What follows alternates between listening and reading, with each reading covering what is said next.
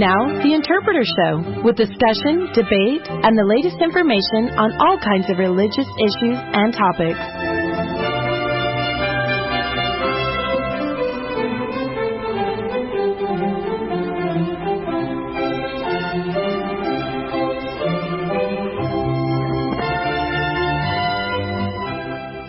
Okay, welcome to the Interpreter Show, uh, conference edition, I guess we can call this. Uh, I'm Neal Rappleye. I'm joined here in studio by uh, Jasmine Rappleye and Stephen Smoot. And I do believe we have Hales Swift on the line. Is that you, Hales? I believe you have me also, though there's always this moment of doubt. there is, there is always, and you know, it, last time especially, we had quite a bit of trouble. So I'm very glad that we've got you, and there isn't any uh, any confusion here, any problems. Uh, everybody's here, and uh, like I said, this is kind of our conference edition of the show, if you will. Uh, it's been a, a very um, exciting general conference. Um, and it's been um, you know, in some ways, I know sometimes we overstate the historic nature of a conference, but this was historic in at least one respect, in that President Nelson was the oldest president of the church uh, to conduct uh, or to to preside, I should say. He never actually conducted a session, but to preside over and speak at a general conference. So we're not counting Methuselah, right? Well, uh, you know, I this dispensation. Any of the primordial right? patriarchs do they count? Yeah. No, no. Uh, this dispensation in the latter days, uh, he's officially the oldest president of the church in history, and therefore the oldest one to preside over a general conference. So that's kind of exciting. Uh, yes, Hales. Oh, I said neat. Yeah. And I don't know about you. We were just talking about right before we came on the air. Uh, it almost felt like he is anticipating this being his last one. Uh, the way well, I don't know if we want to announce his funeral before it's happened. I don't want to get anyone like scared or anything. But he he definitely gave a very emotional, tearful kind of goodbye after this conference. I mean, he talked about he very fervently bore his testimony of the gospel at the very end of the conference and you know, said, God be with you till we meet again. And then the closing hymn was, God be with you till we meet again. And it was uh, pretty emotional for him. And so some people have suggested, oh, does he know something that we don't know as far as his longevity, his lifespan, his his time with us coming to a close? But for all we know, it's just him, you know, feeling the spirit and God be with you till we see you next April. But uh, we'll we'll see. We've certainly had a good run with President Nelson. It's been five years in his presidency, and he's now the oldest prophet. And he doesn't seem like he's slowing down anytime soon. He seems very spry, but you know things can change at the flip of a dime. Certainly, and uh, we certainly don't wish ill for him. Uh, we'd love for yeah. him to uh, to live long and prosper, if you will. Uh, so we hope that God sustains and blesses our beloved prophet for a long life because he's done much good for us. I, I, thought it was cute that President Nelson had a joke about the fact that he was sitting on a stool at the at the pulpit. So um, this was posted on his Facebook yesterday. Um, and I was there in person this morning and noticed the stool as well uh, that they had set up. So he, it was for both days that he uh-huh. had the stool going. He said, What a marvelous first session of General Conference we have had. I felt spiritually renewed as I listened to those who spoke. They were absolutely inspiring, and I am certain the next four sessions will be equally wonderful. Some have noticed that I sat on a chair to deliver my message this morning. What a help that was! The other day it occurred to me that I had been alive during nearly half of the number of the years since the Church of Jesus Christ of Latter day Saints was organized in 1830. That is a lot of years, even though I don't feel old. My wife Wendy insists that she still can't get me to act my age. But I will admit that sometimes even small adjustments, such as a chair, help those of us who age on stage. I may not ski black diamond runs anymore, but whether standing or seated, I delight in speaking and hearing words of truth and this weekend will be filled with them. I hope you will join me in savoring the beautiful messages that still lie ahead. Well, that was a lovely and long way to say, why was I on a stool? I'm old. I'm old. that's right. But it was still endearing nonetheless. And honestly, I mean, um, most of the talks are fairly short, like seven minutes or something like that. But, you know, the prophet speaks for a long time, and even I would get tired standing that long. Sometimes I feel like it would be nice to have a stool, regardless of how old you are. Uh, indeed. Uh, so why don't we go ahead? Uh, we can I don't know how we want to proceed in talking about highlights. Uh, probably go session by session. Um, Saturday morning Saturday session morning started session. off really strong. I mean, I feel like for me anyway, the strongest sessions were the Sunday afternoon, the last one, and the Saturday morning, the first one. I felt like they were just really solid. Lots of very interesting talks brought up. Dallin H. Oaks started that session talking about what the church does for the poor and needy, and that's in response to some criticisms the church has gotten in the past about the way they handle their finances and um, President Oaks reported that the church spent 906 million, almost a billion dollars in uh, charitable projects and humanitarian aid, and that's absolutely just mind blowing. Yeah, so um, I I know that it's usually considered indecorous to kind of you know number drop how much you're giving to charity, but I think it's okay for the church to do this uh, because of the oh, but what about all the shopping malls they've spent on and that sort of thing that you hear. So um, I don't know. I feel like they've kind of earned it to you know let people know to flex a little bit. I suppose. I know that's not what they're doing. That's what I am doing. What I'm saying. But uh, yeah, like it's it, it's it was quite. Uh, astonishing to hear that number, and that was just for like fiscal year 2021, right? Uh, yeah, I had no idea just in one was year. that much. Yeah. Anyways, well, I, I Some- suppose when some of these ex Mormon podcasters are spending that much on charity, then they can, you know, have room to complain. Sometimes your opponents just insist on setting the ball to you in the same spot over and over again, and it, eventually it just makes sense to spike it. Uh, yeah. Um, yeah, I mean, when when critics are just going to harp on this over and over and over again, and, and and I think that's more to the point. I think than like trying to brag or anything. It's just more like, okay, like Right. like maybe we could just do a better job at like at least putting the information out there about what we're doing for for charity and humanitarian efforts and stuff like that.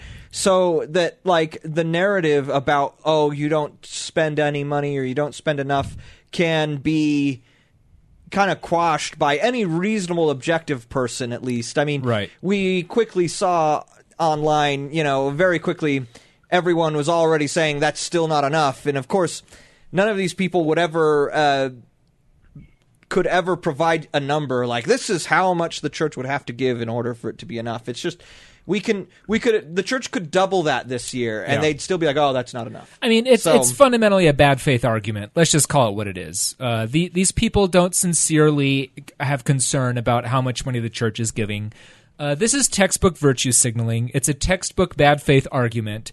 Um, I guarantee you that the beneficiaries and recipients of that $900 billion, I guarantee you they're not too bummed out by the fact that, you know, the church hasn't given more than they, or whatever, right? Like, and they say, well, this should do more. Well, of course we can all do more. Like, you know, there's always going to be room for more, right? But, uh, I don't know, 900 billion bucks in one year or million bucks in one year, that's that's pretty impressive. And the fact that the church like strictly speaking doesn't like have to do that, quote unquote, right? Uh, like it, its primary purpose is not as a charitable organization, but it does it as part of its religious mission. Um, again, you're right, Neal. Any reasonable, fair-minded person would look at that and they would applaud that. yeah absolutely um, I appreciate that in addition to maybe pushing back on some narratives that have been spun on the interwebs, he also impressed the importance of um, like wake up and do something more than dream of your mansion above. That was the song that uh, was played right after Elder Oaks's talk. Uh, have I done any good in the world today? And he kind of impressed the idea that like it's our responsibility as disciples of Jesus Christ to help the poor and the needy. So there's gospel principles to it, um, in addition to just talking about the numbers. And I I do think that we could benefit as a people from being more aware of the work that the church as an institution does towards the poor and the needy and for charitable causes because I think it helps bring that more to our forefront and also help us recognize well where can i be helping more? How can i contribute um, to the poor and needy in better ways? Um, if it's kind of just tucked behind uh, the curtain in the corner it's it's harder to you know, you just don't think about it as much. You can kind of put it in the back of your mind. So I do appreciate that emphasis because I think we can all do more. And it comes uh, pretty timely, right in the wake of Hurricane Ian, where there was a lot of flood damage done in Florida and the Carolinas. And I had members on various sides of my family who that day, you know, skipped conference because they were asked by the church's helping hands to help clean up the disaster restoration of those floods. And so I think there was a great lesson there too. And like this is an, ex- you know, a very concrete example of what that kind of resource is going towards and how you know, even though this is general conference and it's a very spiritually important occasion for all Latter day Saints, there's also, you know, very practical ox in the mire sort of applications here that when people are in need of help, we stop what we're doing and those who can, we stop and help. And I think that's great. Um, but in addition to Elder Oaks' talk, there were some other very exciting things that happened in the first session of conference, namely President Uchtdorf. He spoke to the youth and he wanted to emphasize how much God loved them and how, um, and, uh, how they would envision an encounter with the Savior being like. And he wanted to emphasize that they can find truth in the gospel of Jesus Christ. And all of that led up to the announcement of a new For the Strength of Youth pamphlet the previous For the Strength of Youth pamphlet was published in 2001 and it outlined a lot of the standards or rules that Latter day Saint youth follow. And it included specific things like, uh, you know, we don't drink tea or coffee and watch wholesome media and don't date till you're 16 and you know um, women should cover their shoulders and shorts should go down to the knees and um, and like sexual purity and pornography and it had very specific outlines on all this. And kind of the main thrust of the introduction of this new pamphlet is that it's supposed to be driven a lot more uh, by principles and eternal truths of the gospel and the whys and the hows around why we live certain standards and it has a lot less of the what.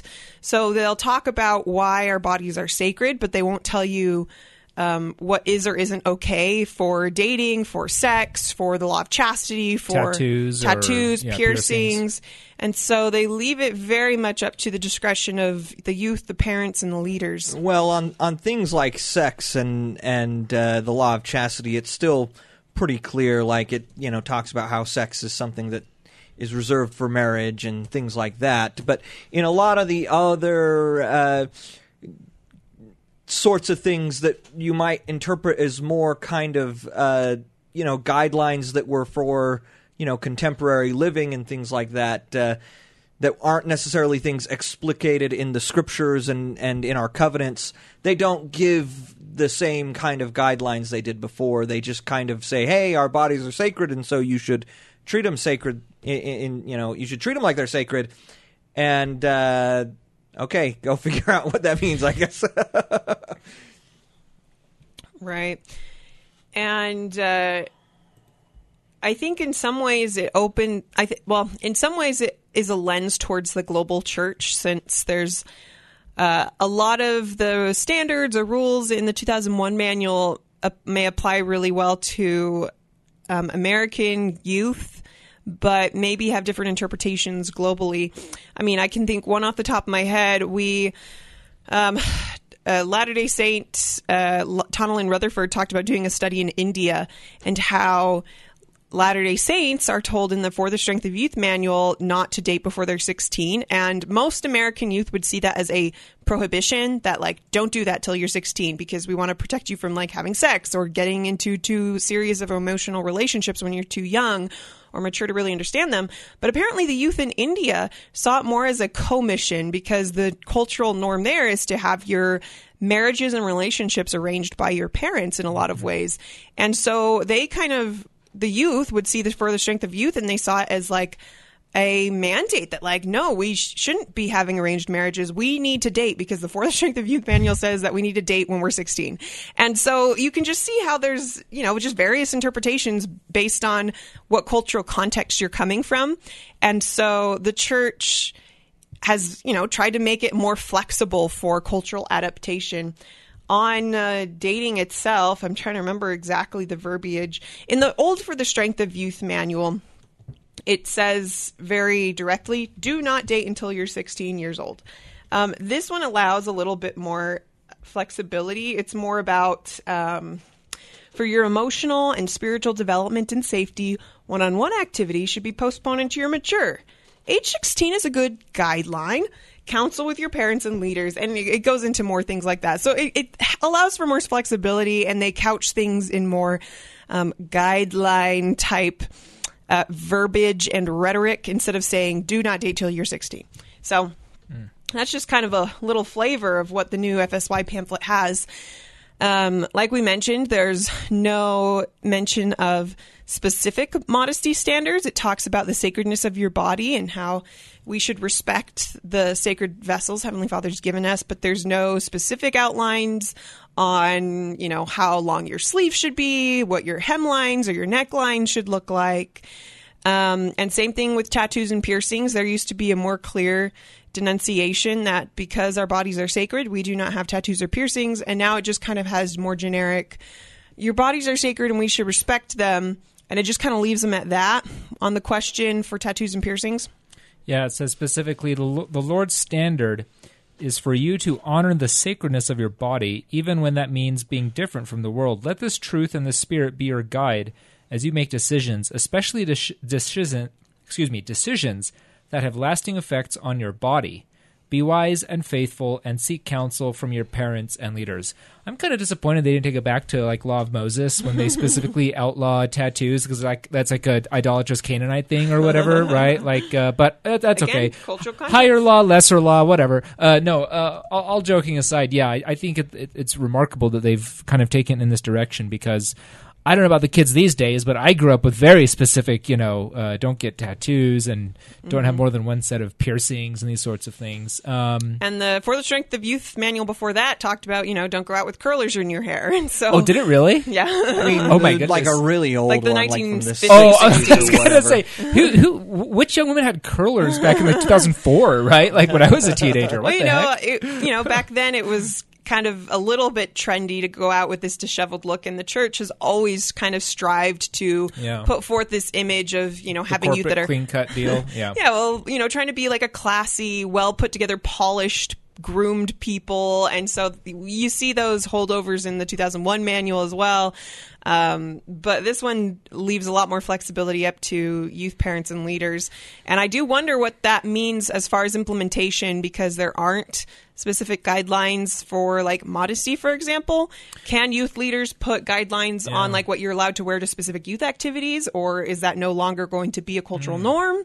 I'm not sure how that's going to look. Yeah, on my mission, we had the White Missionary Handbook, and it would say things like dress and grooming, right? Like, you know, wear the missionary suit or whatever.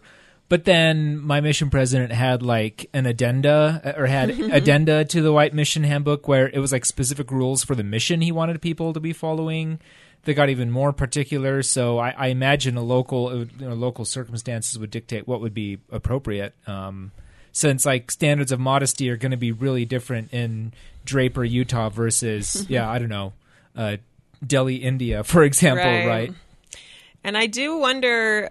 I, one thing I love about this new manual is that it anchors a lot of the standards to the temple recommend questions. Every single chapter ends with a section on the temple recommend questions, and it kind of connects each section to at least one of the questions, so that you're so that the focus of these standards and rules is really pointing towards the temple. Like one of the reasons that we keep our body sacred is because um, you know, you're going to go through the temple and you're going to make covenants there and you're going to um, wear the temple garment from that day forth and things like that. So I do like that focus. I kind of was like hoping that there would be a mention of the temple garment somewhere in there as in the context of the modesty discussion, Yeah. but there wasn't. So I don't know what the rationale was on that, but Might might be a bit too young for I don't know, right? Maybe, 'Cause- but if I just kept thinking that if they're like putting so much more emphasis on the the temple, temple, and like sure, making that yeah. the structural focus of the manual, like maybe it would make more sense. But I guess not. They know more than me on that.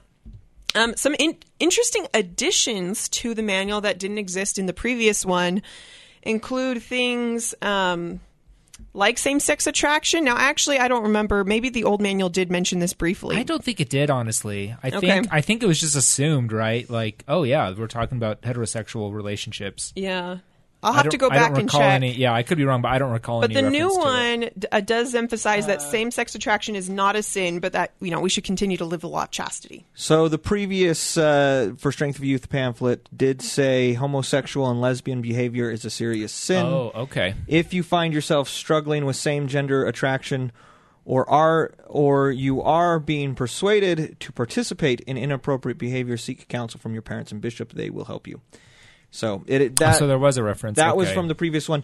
One of the things, though, like we talk about the previous one being from 2001, but there was a 2011 update. That's true. and you know that the, what I just read from is the 2011 The update, edition. right. Technically, I Yeah. think the update wasn't extensive in 2011, but I know. I know. tried to find the actual 2001 manual, and I I can't. I find We need to go hunting at the DI for a copy. Yeah, we got to get a or a ward library well, somewhere you, has you know, it. I'm sure if I go through my old stuff that I Right, have I'm like, sure boxed away. I might have it somewhere because that's when I was a youth. Obviously, that's when all of us were. Are you saying you just boxed up all your manuals and pamphlets, Neal, and didn't didn't follow them as a kid? I I, like, I don't need this. Throw it under the bed, and you know, never touched it again. I'm I'm just saying I have a lot of those old early 2000s stuff still boxed away at this point because I don't use them much anymore. One addition to the manual that I know for sure wasn't in the old one is a section on doubts and questions. It says having questions is not a sign of weakness or lack of faith. In fact, asking questions can help build your faith. And it goes on to kind of explain, you know, how you can get help when you have questions with the gospel. And that wasn't necessarily as much an emphasis in the previous one, but I do think with the um, advent of the internet and smartphones and just access to so much information, there is more um, youth that have questions about specific things in church history, policy, doctrine, all that stuff. With the proliferation of um, faith crises and going through those, uh, the church wants to equip youth to be able to better handle those and uh, know how to approach doubts and questions. And uh, they still have a section on like pornography and that it's bad, but I do. I haven't compared the old with a new rhetoric necessarily, but I do feel like this new rhetoric feels, you know, it's very loving. It is very much geared towards repentance and hope and less condemnatory. Though, again, I haven't compared the exact verbiage between both manuals. Uh, it says Jesus Christ is the power to help you resist pornography and repent. Turn towards Him, turn away from darkness. Your bishop can help you receive strength and forgiveness through the Savior. It's very much, you know, couched in, in hope, loving. We can guide you to help you overcome things that may be you that you might be struggling with. Um, if you want to check out the new For the Strength of Youth manual for yourself, you can find it on the Gospel Library app under the youth section. If you want to find the old manual, it's going to be harder now, but you can still Google it and find a PDF of the 2011 version. And if you find a 2001 version, let us know. Uh, there is actually apparently a 2001 version for sale on Amazon. How much is it? It's uh, let's see. Um, for some reason, Amazon is not completely loading properly here for me. Ah, but uh, it's it'd be great if these are like worth a lot now. I can go and like get a whole bunch of copies and try selling them. Beanie Babies. oh, just kidding. It actually says currently unavailable, so Oh, it's listed on rats. Amazon, but uh, but nobody is currently selling it apparently. Well, any other thoughts on the pamphlet itself? Otherwise, we can keep going on talks. All right. Oh, that seems like a good good roundup. Well, um, in addition to President Uchtdorf, we had Tracy Ann Browning speak in the morning session Saturday morning. She is um, in the primary presidency, and she's the first Black woman to speak in General Conference. She spoke on, you know, focusing on the Savior, having spiritual sight. She kind of made a endearing, self-deprecating joke about how like she's had bad eyesight ever since she was a kid, but then you know, learning to look towards the Savior and gain spiritual sight has given her new um, perspective and you know all the offerings that we can give him. Um, Elder Renlund's talk I thought was really interesting. Um, again, kind of perhaps responding to certain narratives or ideas being pushed online. It was all about revelation and how to receive revelation, but also it gave some very clear guidelines about what is and is not revelation. This may, in fact, be like a part two or a second part to his Heavenly Mother talk Right. in the conference, which is funny that it's become known as the Heavenly Mother talk, but it was really about like the whole youth theme. Yeah, was just one part of it. It was just like one yeah. paragraph. Um, but he talked about how reason can't replace revelation when it comes to learning more about Heavenly Mother. And so this talk was all about revelation, how we receive it and what is and is not con- counted as revelation. And one of the big things is um, revelation should also be in line with what is already established, revealed truth of the gospel. And if it conflicts with that, it's probably not revelation. Or um, if you, you know, there's certain things that we pray about and we receive guidance on, but um, we don't necessarily need to receive revelation on like new scripture if it's not coming from the prophets and stuff like that. Yeah, I love the story when he says some crazy guy called him because he was he'd been arrested because he was trespassing because he was trying to dig up some scripture to translate under a building or whatever. And he told Elder Renlund, "If I if I show you the text I produced, will you pray about it if it's scripture?" And he was like, "No." he just flat out said, "No, I won't." it's like, hey, good for you, right? Like, you know, we we need some more of that forthrightness there uh, when some of this craziness crops up. So, yeah, I thought that was a, a great talk as well. And then President Nelson ended that session. Um, so President Nelson concluded the entire conference, but it was a pretty brief address. His main talk was at the end of the Saturday morning session, and he gave a pretty, um, very strong condemnation of abuse of any kind being a grievous sin and talking about how the perpetrators are going to stand before man's laws, but also the wrath of Almighty God. And he was very strong about that. And he encouraged everyone to study the church's guidelines that they have on their website about how we can prevent abuse. The church has a training that every single leader who works with youth or children needs to take. Um, and periodically renew so that they're up to date on what the standards are as far as how we can most protect children as far as like always having more than one adult present and things like that and uh, and then of course he ended by stressing that god is the source of all truth and that we're going to hear lots of truth in general conference and to get ready for it and that also i would imagine is a somewhat of a response to the um, the accusations the church has been getting about sex abuse, namely mm-hmm. in Bisbee, Arizona. The AP News covered um, the allegations of the church, the church's helpline covering up sex abuse, right. and so yeah. this seemed to be some sort of, if not response, just um, reflection on what the church actually thinks about abuse, how they treat it, how they try to prevent it. Yeah, I, I think uh, anyone that's been paying attention in the last couple months can see what this is in response to, right? Um, because the narrative is is out there now that like the church is deliberately and consciously covering up for abuse, right? It's one thing to make the argument that the church's law firm uh, gave bad legal advice to the bishop down there in Bisbee, Arizona, and that there's messiness with how that particular case was handled but that has ballooned into oh well you know the mormon church is just covering up for abuse and it's it systemic. and it's systemic and they don't care right so uh, this is yeah very very clearly a corrective um, ag- against that narrative so overall so i mean the first session was really pretty jam packed with socially charged issues. You had the church's finances with uh, President Oaks. You had the church's standards with the youth, the For the Strength of Youth pamphlet. You had Elder Rasband responding to concepts of revelation and El- President Nelson responding to some of the abuse allegations. So it was a pretty charged session as far as the topics they covered, but I thought it was really solid and they, um, they obviously ground everything in the gospel of Jesus Christ and, you know, how to, make sure that we're teaching principles and we're not just, you know, waging internet battles. Um, but there were a lot of other great talks, and we want to make sure we get to them too. Um, like Saturday afternoon, uh, we had some good talks. We had President Ballard talking about pioneers and missionary work and encouraging people to go on missions, kind of dovetailing on his talk from last conference when he really emphasized solid missionary work. Um, Sister Yee, I feel like, was a talk that kind of um, was unexpectedly really, really good. Mm-hmm. Um, she's brand new in the Relief Society presidency. And so we didn't really know much about her or what to expect from her, but she ended up sharing a really like visceral and personal story about how her dad um, like emotionally and verbally mistreated her growing up and how she held a lot of resentment about that. And, you know, years later, her dad passes away and she doesn't really want to um, oh wait, no, I'm mixing up two different conference stories. but she had resentment against her dad, and it was the power of the atonement that helped her heal, but not only just heal, but learn to forgive her dad. And it was a really powerful and heartfelt testimony of this very personal experience with um, childhood trauma and how they've overcome and have learned to extend love and really connect with the Savior in that way. I loved it. Um, oh, I think my favorite talk, well, maybe not my favorite, but one of my favorites from this conference was Elder Soares from the Saturday afternoon session.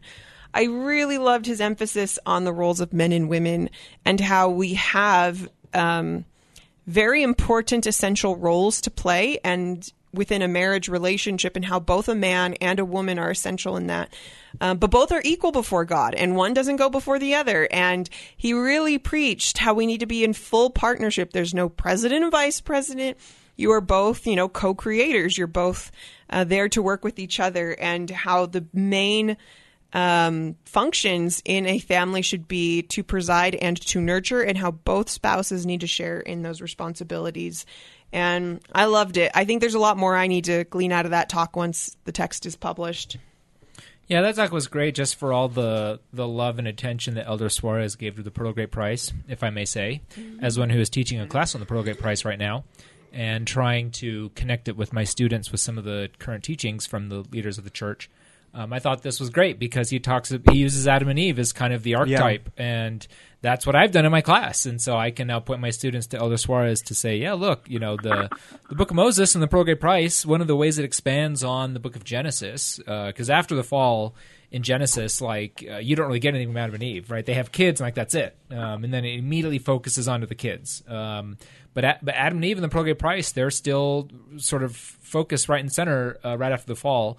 And part of that is they're both co working together. It's not just Adam toiling for the food, right? Adam and Eve are toiling together.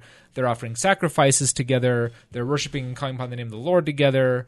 Uh, they both get uh, they they both receive the gospel together. They're taught the gospel together. The, the uh, the the collateralness of the two, right? You might say, is much more prominent in the Pearl Great Price. So, as Latter Day Saints, it's a great sort of scriptural prototype for what we can look to, and I'm very happy that Elder Soares picked up on that and used it as a touchstone for his discussion and depiction. The final talk of the Saturday afternoon session was Elder Christofferson, and that one I thought was also like pretty well, a little socially charged because he talked about belonging in the church. And right off the bat, he first talks about racism and prejudice and how um, those are intolerable in the church and how we need to be diligent in rooting out racism and prejudice in our homes and in our hearts. And, um, and you know, kind of challenged us to really dig deep on what that's going to look like because there's no place for racism or prejudice in our church because we need to help people feel like they belong in the body of Christ. But he also went through a number of different scenarios of people who struggle to belong. Um, couples who deal with infertility in a family or in a church full of families, or people who have um, who deal with chronic illnesses or same sex attraction, addiction, financial struggles, empty nesters, new move ins. He listed a whole bunch of people and gave certain anecdotes and vignettes of people who struggle to belong and suggested that kind of counterintuitively, one of the best ways we can increase belonging for ourselves if we feel like we don't belong is to minister and to sacrifice and to serve. When we put ourselves out there to serve others and to minister to others, that's really when we're going to feel like we belong the most. And so he kind of prescribed that as a remedy for belonging for yourself and for others because obviously if you're putting yourself out there to minister to others you're going to help others feel like they belong as well and i I mean, in my own life, I felt that's true. Um, in wards where I felt like I didn't belong or I didn't get along with everyone or it seemed standoffish, um, if when I kept to myself, you know, that didn't solve anything. It wasn't until I was asked to participate in a more high demand calling or I volunteered to do certain things that all of a sudden I felt like, oh, I'm making friends, I'm connecting with others. This feels really good, and you're serving others, and that's really where the magic happens for belonging. Um, I also thought uh, he also talked about how belonging doesn't isn't something that grants license to ignore commandments or um, or obligations and things like that. And in fact, he stressed that you know our highest and deepest sense of belonging is going to be obtained through making and keeping covenant the covenants with God um, and particularly, of course, the covenants that we make in the temple. And it is those covenants that bind us not only to God, but to the community, to the kingdom, if you will, um, and all that are in it, and and uh, obviously to families as well. Um, and so, you know, he, he I, I thought that was really important. If you want to feel like you belong in the community, you've got to make sure you are making and keeping the covenants that bind us together. Um, It's in the through first place. covenants that we make a covenant community, right? And that it's through Right. community that we live out those covenants. Yeah, exactly. Perfect. Right. It's those covenants that are like consecration, promising that we are going to give everything we have to the kingdom of God, to each other. Like those promises that we make bind us to each other. I mean, they're oaths that we make to each other about being unified, being harmonious, and being one, and learning to love each other that really bind us together more than any other cultural or community association would. But that was the Saturday afternoon. Saturday evening was pretty short. I mean, it was under 90 minutes. We were done before 7:30. And there were some good talks. One that was noteworthy, I thought, was Elder Causse because he talked about stewardship over the earth, which we don't hear a ton about in General mm. Conference, but I do like that we've been hearing a lot more of it. And he talked about it in different ways that we're stewards over the God's creations, and so obviously that includes taking care of the earth and its resources, which I think we could definitely use more reminders of, and how that's part of our disciple commitments. But he also expanded it to other things that part of taking care of God's creation is participating in creation through the creation of music, art, literature, uh, medical discoveries, you name it. And also the most important one being creating, like, being, participating as a co-creator with God in creating human life through procreation, creating bodies that are sacred and that we need to respect and honor. So I, I really like that one. It was kind of just like a different take than we normally hear. Yeah, leave it to the soft-hearted Frenchie to get all environmentalist on us, right? Uh, no, just kidding. I, I, I tremendously enjoyed Bishop Causse's um, talk. And going back to the Pearl Price, I was very pleased how much he tied it back into uh, creation, the creation accounts we get from Genesis and Moses. Um, and once again, I've been trying to impress on my students the importance of what creation teaches us in the scriptural accounts thereof that uh, it's not trying to give us a scientific accounting of the origins of creation in the universe, but rather it's trying to impart a sense of responsibility in man's role and man's position in the cosmos that God has ordained and set up, right? And uh, specifically, at one point, for example, Elder Causse mentioned the fact that as stewards of the earth, we are not allowed to abuse it for its natural resources or be exploitative. And that's a point I've tried to make often with my students that man is given dominion over the beasts of the field and the air and the fowls of the air and all the other stuff that God had made before God makes man on the sixth day. Um, but that phrase in Hebrew, that idea of having dominion, it's not like you're a, a bloodthirsty tyrant that can do whatever you want, right? Wanton cruelty or destruction.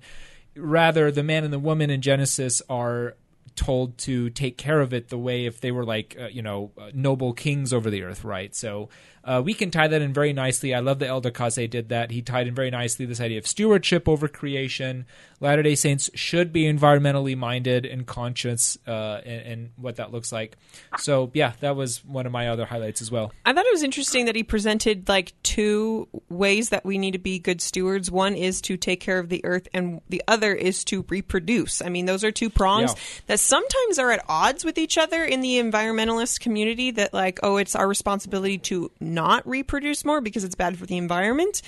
And yet, in the gospel of Jesus Christ, we are taught to do both. The first commandment given to Adam and Eve includes both of those things in a sense to multiply, to reproduce, and to be co creators with God in producing human life.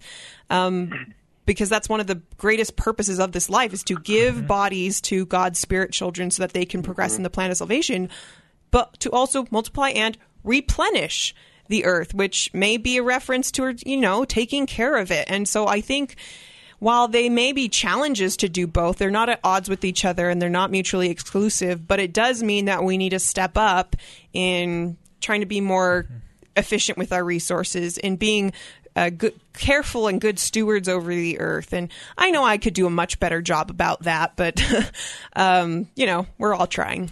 Well yeah again like, Seems like we, in we some all ways do, the envir- the environmental perspective that he took was one of we should use wisely and be good stewards, but still use.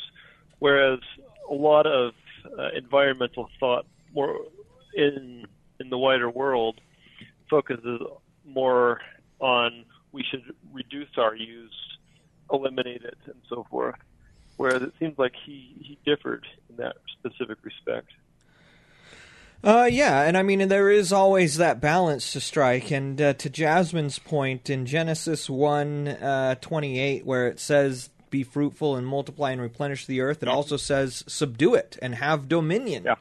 Over, you And know, and things out of it. He and- said, "Yes, yes." and dominion we typically that's where we would insert or interpret or maybe retranslate if you will stewardship have stewardship over the earth and that is the command right and so we are commanded to do both um, Yeah, I recall at the last Mormon History Association meeting, the plenary speaker was this guy who went on basically like an anti-Mormon tirade about how bad the church is for its bad uh, environmental policies, and it was so bizarre.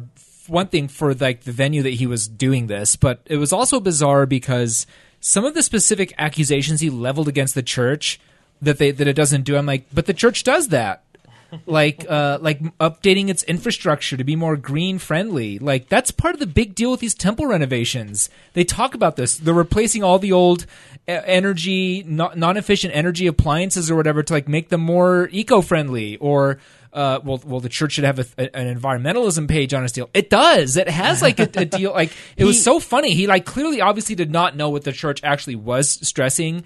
Well, the church should have a theology of environmentalism. My man, we do. It's it's it's in the Pearl of Great Price, a theology of environment of caring for the earth, and plenty of prophets both now and then have talked about. Anyways, it was it was pretty funny. It and just I, I think I remember a part of his thing was he put up like a screenshot of having like searched the church's website for I don't know Yeah, that's right. environment or something like that, and he didn't get any results. And like really quickly, people were like, uh, "You just don't know how to use the church's search To the and- search engine, and yes, people exactly. just knowing the the right terminology to search or whatever. People were showing that you could get.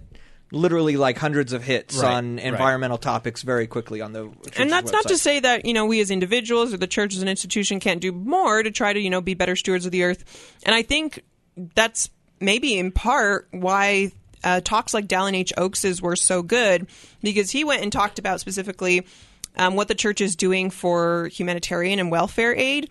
But in the future maybe it would be appropriate for the church to talk about things that they're doing for you know environmental Sure, efforts that they're making. And just to keep it on the top of our minds that Yeah. this is also part of what we do as disciples of Jesus Christ. And and I think we can make more strides when we're just talking about it more so. I think we may very well hear that talk eventually because the church, as as we I think, uh, well, as most of us know, owns significant quantities of land that it uses. Some of it for agricultural, some of it for preserves, some of it for other sorts of things. And I think environmental stewardship is actually a, a, a fairly important part of how they manage and uh, care for their stewardship of that land. So I think it is something that the church does, and given given the right opportunity, you may very well hear someone speak about it eventually. Yeah, that's a good point. Um, the last talk that I really liked in the well, I liked all of them, of course. We don't have favorites, but I really enjoyed Elder Pearson's talk in the Saturday evening session. And that one, I'm I feel like I'm gonna have to review because it was really dense, and I feel like he was kind of. It was a little bit of a Neal A. Maxwell style talk because, like, he was using pretty high vocabulary. I feel like usually the church makes you uh, lower your reading level for general conference talks, but he was uh, had really like densely packed rhetoric in a lot of his sentences. So I was trying to take notes and like take down some of his points, but I couldn't even get all of them because he just kept like firing money quote after money quote. But he talked about our willingness and how like the sacrament prayers talk about like that we are willing to take upon us the name of Jesus Christ and always remember him. And so he talked about how that applies in our discipleship and that willingness is like the catalyst of faith and how social media influencers are not going to always align with the gospel, so don't necessarily search to them for truth. Um, and I loved this quote Discipleship is not cheap because the companionship of the Holy Ghost is priceless. So if we really are willing to take upon ourselves the name of Christ and have his spirit to be with us, it's going to require something on our part, but that companionship of the Holy Ghost is priceless. I thought it was just really, really good. Um, I also thought that uh, in that same session, uh, the closing uh, address by Elder Anderson was really, really good. Um, he talked about, uh, you know, the Savior's parable of the wheat and the tares, Um, and he he stressed like, hey, you know, uh, the point of this parable is we're going to have to live among the tares. They're going to be mixed in with the wheat in the last days, and uh, that's just going to be, you know, kind of the way it is. And someone else, uh, in commenting on this, pointed out that in Jacob five, when you have that allegory of the olive tree, and before like the very last gathering, the Lord just says, "Okay, I'm going to let the the wild and the tame olives grow together for a while." Uh, before we gather in at the at the last day, and so we're kind of the the point being, hey, we're kind of at this stage here where where wheat and tares are growing together, wild and tame olives are growing together, and then he provided kind of some advice and counsel on how to um, uh, deepen and strengthen our faith in the midst of while being in the midst of tares, and he talked about. Um, immersing ourselves more completely in Jesus' life, teachings, uh, majesty, power, and atoning sacrifice. He talked about, uh, just like Elder Christofferson, he talked about the importance of making covenants with him as being a, a really important way to, um, to he said, to love, uh, to allow the love of the Savior to sink more deeply into one's heart. Um, and then uh, the third thing he said was, um, treasure, protect, defend, and safeguard the gift of the Holy Ghost with all our heart. Um, and like Elder Pearson, he said it's a gift beyond price. So, you know, some really practical uh, advice and instructions on how to really kind of commit and deepen our faith. It, while re- recognizing that we're going to be in the midst of tares, but I think going a little beyond that, and I can't remember if he addressed this kind of thing in his talk or not, but realizing that that wheat and tares are growing up together. It goes back again to what Jasmine was was talking about when when summarizing Elder Pearson's talk that like you can't just like trust social media influencers um, even if they identify as Latter Day Saints and things like that, just because um, you know there's we you gotta you gotta be a little more discerning, right? If you know because there's wheat and tares and and even the very elect will be deceived and so on and so forth. So I appreciated that talk. Oh, go ahead, Hales. I was just going to say, as it goes, influencers don't have the best survivability of any particular group of people that you can choose um, in terms of spiritual survivability. Right. Uh, so carry on. I appreciated the talk because. Um, you know, it talked about these wheat and the tares and how we need to be more diligent if we don't want to get choked by the tares. We need to be more diligent in seeking Jesus Christ. But I think it also kind of gives a little relief in that we don't have to be worried about sifting the wheat and the tares ourselves. We have to be discerning, but we don't have to be in charge of harvesting those wheat and tares and separating them. We know that we're going to be coexisting with wheat and tares, so it's not necessarily up to us to to do that job for the Lord. And so we just need to do the best we can to live a Christ-like life and emulate him in everything we do. But we don't necessarily have to be worried about giving final judgment if you will. And that's a theme I kind of sense throughout the conference at least as far as things that I need to like take into my life. I felt like that was a message for me that um, the Lord's mercy is a lot more expansive than we give credit for. Elder Gong really drove home that message, and uh, Sister uh, Anette Dennis sent that message too that like the Lord is so infinitely loving and we need to focus on ourselves and keeping our covenants and having that relationship with Christ. Um, but it, but we can kind of, you know, not be so concerned about judging everyone else or, or sorry, I'm the, you know, making those final judgment calls because that's ultimately the Lord's place. All right. Well, we only have a few more minutes left before we need to uh, move on to our "Come Follow Me" segment of the show, uh, and we've only covered day one of conference. Uh, it's it's been. Well, a, we covered day two as well. We did President Nelson's uh, address at the end. Uh, oh well, yeah. We at the very beginning we talked a little bit about his address, but we didn't even mention the temples. So There's 18 new temples. You, eight- can, you can Google them. 18 new temples.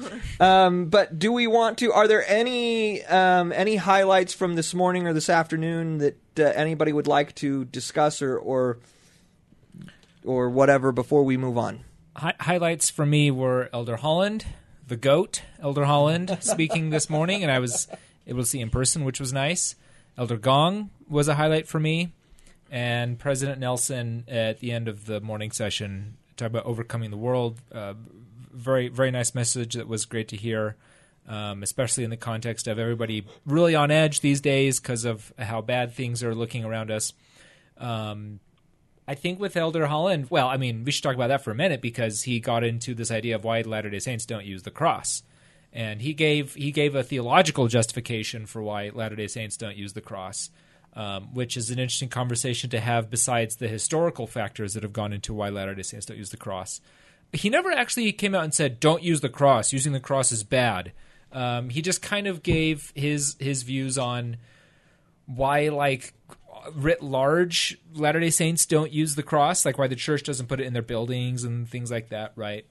Um, but but yeah, he was very careful to say like, look, we're not trying to diminish other Christians who who do use the cross as a symbol for their faith.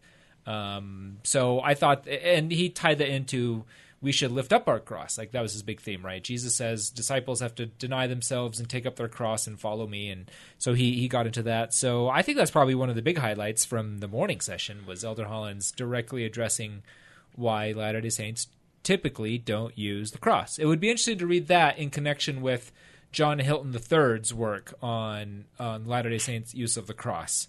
Um, John Hilton III at BYU has done some work on this. He surveyed some of his students on this, looked at scriptural passages uh, relating to the cross. Like it's funny that like far and away when scriptural authors talk about the atonement, they tend to link it with the cross, like the death on on the cross, right? Uh, whereas Latter Day Saints today typically talk about it in terms of the Garden of Gethsemane. So you can you can discuss ways where you can sort of harmonize that. So reading Elder Holland's talk in connection with that might be useful to get some broader perspective on it. I believe uh, John Hilton's book is called "Reconsidering the Cross." Yeah, or reclaiming the Re- or Yeah, I, ca- like I couldn't remember if it Yeah. was reconsidering or reclaiming. Uh, one of those two. Um, but yeah, if you're if you're interested in checking that out, I'm sure we know John. I'm sure he would. He's he wouldn't have any beef with Elder Holland and what he had to say, and so um, it, it's important to just consider uh, some of the history as well, like uh, the historical use of the cross among Latter Day Saints. Uh, whatever our theo- considering the cross. Is considering the, the, name of it. cross. Yeah. Okay. Um, so yeah, uh, a very interesting, uh, maybe to put those perspectives in conversation with each other. Another, just a note on the temples that were announced. So 18 total were announced, and that's more than last conference. I'm pretty sure this is a, a new record, 18, because last time was 17. And President Nelson himself has announced 100 temples in his time, over 100 at this point, and now there are 300 temples officially announced. So he's really broken record after record after record. We thought of President Hinckley as the great temple builder, but President Nelson has really kind of left him in the dust. Um, but one thing that I thought was interesting is he separated the announcement from he announced the first 14 temples and then said, and there will be four additional ones um, in the large metropolitan area around Mexico City. And so I'm wondering. He, they didn't explicitly say this, but I am wondering if these are going to be like adapted, smaller, more efficient, like mini temples because they're more close geographically to each other, but they're to serve a larger area, or if these are going to be like full fledged temples with, you know, three different ordinance rooms or whatever. Because I know that they were experiencing, I want to say, was it in uh, I think it, they were. Oh, now I can't remember. But there was. Um, It sounds like they were having logistics problems getting, possibly getting to the temple because of the size of the metropolitan area. I'm Yeah, sure. I- and I mean Mexico City. clear from the context. Yeah, Mexico City. I don't remember what it is, but it is it is like one of the largest cities in the world. And when I say one of the largest, I don't mean like top ten. Like it's like one of the top two or three Right. biggest cities in the world. Wow. Uh, all right, it looks like we're going to be uh, having our break here. This is the Interpreter Show. We'll be right back.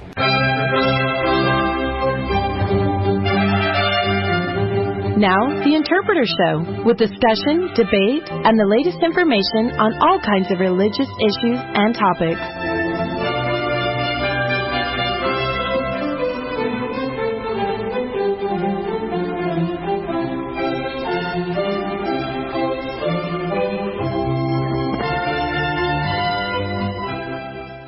All right, welcome back to the Interpreter Show. Uh, just once again, I'm Neal Rappleye. I'm joined here in studio by Jasmine Rappleye and Stephen Smoot. And uh, we still have, I hope, uh, Hales Swift by phone. You're still there, right, Hales? Yep. Excellent. Uh, just to, just as a, a point of just before we were going into the break, I just wanted to correct myself a little bit. I said that Mexico City was one of the two or three largest cities in the world. I was incorrect. It was number five. It's the fifth largest city in the world. You're still in the top ten, Neal. That's yes, okay. and uh, and it is the largest city in North America. So, uh, Isn't it also the oldest? uh, yeah, it well, absolutely, it is. Like it, oldest metropolitan city, it, right? It's it is its origins is technically Aztec. It is. Ah, um, okay. It goes back to. If according to the Wikipedia page, they link it back to March thirteenth, uh, thirteen twenty-five. That's a weirdly specific date for a city. Well, you know, uh, um, yeah, that's so 697 years ago. Uh, so almost 700 years ago. What do they call a Neal? Do I, you know? uh, you Come know, on, you know. You know, uh, maybe maybe Hales can go ask Brant real quick. Come on, Mister They're- Mesoamerica they're Book of Mormon the, They're guy. in the town. they're in the same town there. Uh, but yeah, so it's it's the fifth largest in the world. It's the largest in North America. It is, as as we noted, one of the oldest. And so you can see it's a very large metropolitan area. There's there's a lot of you you can see how there might be need for having maybe some smaller temples dispersed throughout it rather than just one that people have to get around to. Um, but with that said, we do need to start getting into our "Come Follow Me" portion of our show today. Um, and this week we will be covering. Um, it'll be the lesson for November seventh through thirteenth. It's um, Hosea and Joel, um, and specifically uh, the lesson just covers Hosea chapters one through six. Um, and uh, and then chapters tw- uh, ten through fourteen, and then the book of Joel is only I think what three chapters or is it four? Three chapters. So uh, that one's nice and short. These are I don't know. Technically, we've probably already had an introduction to the minor prophets at this point, uh, or well, maybe not. Um, but these are these are part of what's called the minor prophets or the Book of Twelve in Jewish tradition. Um, and um, uh, the background for a lot of these prophets isn't super well known or established, at least so far as I understand. Maybe Stephen, our our actual resident Hebrew Bible expert here, could can correct me if I'm wrong. Uh, I don't know what the date traditionally is for the book of Joel, uh, but Hosea. Not good dating on the Book of Joel. I mean, it could be Yeah. the exile. It could be all the way during the United Monarchy. I mean, it's really unclear. Yeah, like like I said, uh, a lot the background on a lot of these books is is really hard to to pin down. Hosea is one of the exceptions to that. That's true. Yep. Uh, we do have a pretty good idea. He's an 8th century prophet, um, which makes him roughly contemporary, probably a little bit earlier than Isaiah, uh, for a point of reference for some people. Um, uh, from what I understand, he's he's generally thought to be like the first half of the 8th century BC, and uh, it's a little noteworthy that he is a northern kingdom prophet. Um, most of the prophets in the Bible, because it was it was organized and compiled in uh, Jerusalem, are you know prophets to Judah in the southern kingdom. But he is he's he's a prophet who was called to the northern kingdom of Israel and ministered So there. That's, why there's so much Ephraim here. Yeah, yeah, yeah, and so yeah, it's talking a lot about Ephraim and Israel, and it occasionally he'll he'll toss in Judah, but that's really his emphasis is the northern kingdom.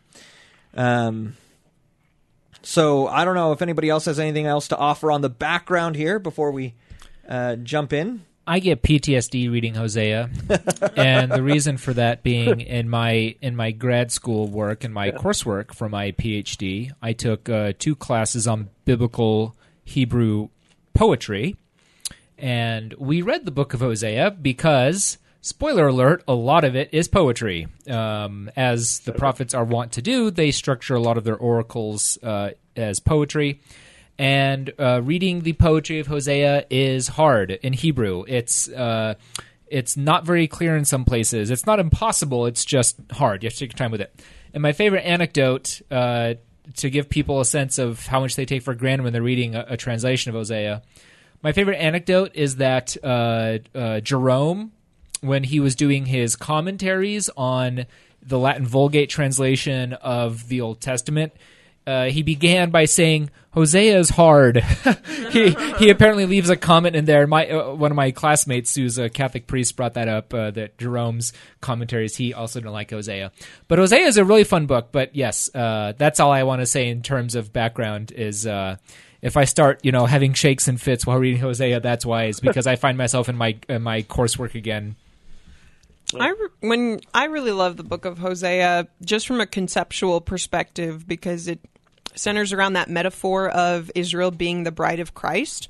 And you see it a lot referenced lightly in Isaiah and in Jeremiah, but Hosea takes it to a whole new level because it becomes very literal for the prophet Hosea, where the Lord commands him to, the Lord commands Hosea to take a harlot for a wife who is persistently and chronically unfaithful to him and kind of like the pain that he feels for that. And it's this metaphor for how Israel's always unfaithful to the Lord yet he always takes her back and how the Lord's mercy is infinite and all of that. And I don't know just laying it out in that metaphor well it's not a metaphor laying it out so literally like that for Hosea makes it just all the more real more visceral more potent because um, I mean, when I think about being in a marriage relationship, even before I was married, I would think about this this metaphor about how how absolutely heartbreaking. Like one of the worst things that can happen to a person is like their spouse cheating on them, and how heartbreaking that is, how tragic that is, and how unforgivable it is to a lot of people. And yet, to see the Lord over and over and over just accept Israel back is uh, something that just really resonates a lot with me as I read the book of Hosea. So I'm looking forward to diving into the details. Uh, and uh, to Stephen's point, uh, given that the Hebrew here is really hard, this is that's generally a good indication that you know it might be a good idea if you are having a hard time with the book of Isaiah. Consult additional translations. If if you can't read the Hebrew yourself, which is probably most of us, uh, um, this is when it can be really productive to actually consult some different translations or a study Bible that might have some notes that can help explain some of the confusing language and things like that. Because translators are having a hard time with this language, and so seeing the range of translation and how different translators have handled it can be helpful in these kinds of, of situations and circumstances. Yeah, if you get the worth realizing that with poetry, sometimes that the stuff really is multivalent. It's, it's designed to convey multiple meanings at the same time and play those off of each other in, in interesting ways in order to further its ultimate point. Uh, yeah, absolutely. Uh, Stephen? I was just going to say if you happen to avail yourself of the JPS Tanakh, uh, you will become well acquainted with the phrase meaning of Hebrew uncertain in the textual notes of the JPS translation of of Hosea. You, so, yes, please, uh, it is to your benefit to consult different translations of Hosea to see how different translators handle it. You, you gotta love it when, when you're reading an actual, you're, you're reading an English translation, but then the note says meaning of the Hebrew is uncertain, and you're like, well, then where did this come from? yep. Uh, but yes, so so why don't we go ahead and dive in, uh, starting in Hosea one, and uh, Stephen, I think uh, you were gonna yeah. have some comments for that. Uh. Right, so Hosea 1 begins with a superscription. We like this because it gives us a dating for our book, because we know when these kings reigned, um, so we can put a smack dab in the middle of the 8th century, so that's nice. So we know we have a sense of when he's he's prophesying. And right off the bat, the first thing that Hosea is told is to go. Uh, I love this. Get thee a wife of whoredoms and children of whoredoms. That's a, that's a nice uh, Jacobean way to say, yeah, go uh, go get a wife who is a prostitute uh, or or or, or a, a, woman of loose moral values, you might say, right? And as Jasmine so uh, as she so well put it, uh, the imagery here is unmistakable. So uh, Israel is being condemned for its idolatry. Um, and its political malfeasances. So in chapter one, there's reference down. Let me see, uh, verse uh, verse four five. There's a reference to the the deeds of the house of Jehu for the bloody deeds at Jezreel. So this is a reference back in First Kings 21, I want to say, uh, the the incident with uh, uh, the vineyard of Naboth in the Valley of Jezreel, right, Yeah, with King yeah. Ahaz. Uh, and hey, what do you know? Jahaz or Ahaz is mentioned here, right? So you have um, you you have all this. So so you have this reference to political malfeasance and shenanigans going on, uh, but also idolatry, right? And so every time you see, well, most of the time, I think when you see references to Israel being a wife of whoredoms or playing the whore or they go whoring after other gods or whatever, yes, this imagery is is Israel as the unfaithful bride. So to highlight this, uh, God instructs Hosea the prophet to go take uh, this woman named Gomer uh, and uh, this this woman of harlotry, this wife of whoredom, uh, Gomer. There's questions about whether you know she was married to him first and then she acted the part of the harlot, or whether she already was. I mean, there, I mean, we can't really know for sure, but but the bottom line is uh, here's the symbol uh, with. Um, uh, with Gomer. But what's interesting is she's going to have kids with Hosea, and the kids are going to get some pretty fun names.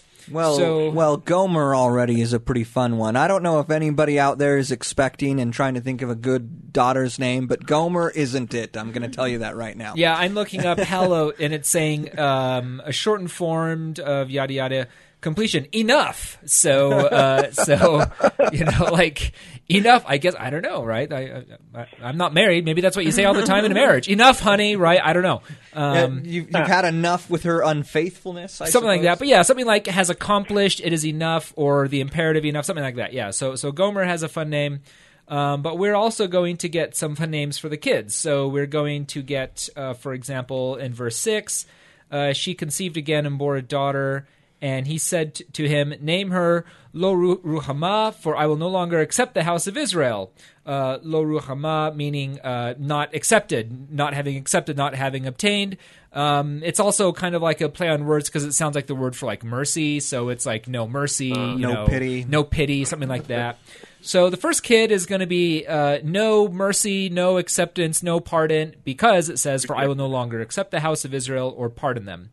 Again, not one that you'd find on the bump.com. Um, Yeah, or like probably- yeah. babynames.com. Yeah, what to expect when you're expecting, you know, name your Yeah. kid Lo Ruhama. Uh, Yeah, I'm, you know, I'm not- telling not you, these these are not. You you know, if you're expecting, these are not. This is not the chapter to go to to to find your baby name. Yeah, So definitely you're not. saying we Uh, shouldn't just name our child rejection, but replace the C with a K? rejection. Oh, that's pretty good actually. Yeah, and like it's like it's like R Y J E yeah K T I O N or whatever. Yeah, that, that that's pretty good. That's pretty good. Hales. Um, so so the second kid in verse eight. Um, uh, after we get Lo Ruhama, uh, she's going to conceive a second kid. excuse me, a son, and the son's name is Lo Ami, which you might be able to guess means not my people. And so, uh, because he says, sure enough, ye are not my people, I will not be your God. So this is a divorce here. Uh, you know, uh, God and Israel to have to, you know, take some time apart from each other kind of thing, see separate people kind of things. Uh, so clearly this is an indication of God's, you know, scholars call it like the, the prophetic divorce, right, between uh, the, the nation and the God, uh, the deity. Um, and these kids are going to get these names to really drive the point home. Uh, as prophets are wont to do, they do these prophetic gestures, you know, lying naked in the street or, you know, things like that. In this, I think that's Isaiah, right? Uh, walking barefoot around the city like Ezekiel. In this case, it's going to be naming your kids these names. Um, so that's kind of the setup here that we get uh, in chapter one. We're setting up that uh, we're going to have a separation. We're going to have a, a national divorce between God and Israel. The reason being because of Israel's idolatry. And again, the symbolism is very straightforward. Chapter two is where you're going to get into the litany of sins that Israel is has committed. That's going to justify sort of the uh, the national divorce or or justify the prophetic condemnation. Um, and so you get into starting around verse uh, two, uh, verse two and three. This is where the poetry picks up, by the way. Um, so your King James translation isn't structured this way, but a lot of modern translations will structure it where uh, when the prophet enunciates the, the the cause of the condemnation and gives the prophetic oracle for why things are so bad. It's in a system of poetry, and this is what we have here. Uh, the, the main takeaway is going to be uh, these sort of poetic parallelisms that are going to come up here uh, to really drive the point home. So, uh, and it's not a good situation. So, starting in verse 5, for example, um, Uh, and I'm reading the JPS Tanakh here. Uh, so the versification, uh, well, it's starting in uh, verse 3 in the King James. Uh, so I'll read just King James. Lest I strip her naked and set her as in the days that she was born and make her as a wilderness. This is God referring to Israel, right? And set her like a dry land and slay her with thirst. And I will not have mercy upon her children, for they be the children of whoredoms. You don't want to hear God saying that about your kids. For their mother hath played the harlot. She that hath conceived them hath done shamefully. For she said, I will go after my lovers that give me bread and my water, my wool and my flax, mine oil and my drink. Uh, we get a connection between um, uh, idolatry and uh, prosperity, right? Mm-hmm. This is a theme we see in the Book of Mormon that our Latter day Saint re- listeners will find interesting.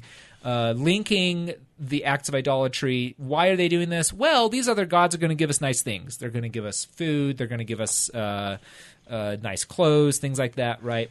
So, because of this, God's not too happy. Uh, starting uh, in verse six in the KJV uh, translation. I have a question, real yeah, quick. Sure. So, with verse four, is that implying that the children she has, Ami and Ruhamah, are the children of her infidelity, or did she conceive them with Hosea, or is it just kind of conflating everything? I, I, get the sense it's conflating everything, and a lot of the commentaries say that too. Because once you get these symbols happening here, you it's hard to differentiate when is the symbol like referring to the wife and the actual kids versus when is the symbol being applied to corporate Israel as a whole.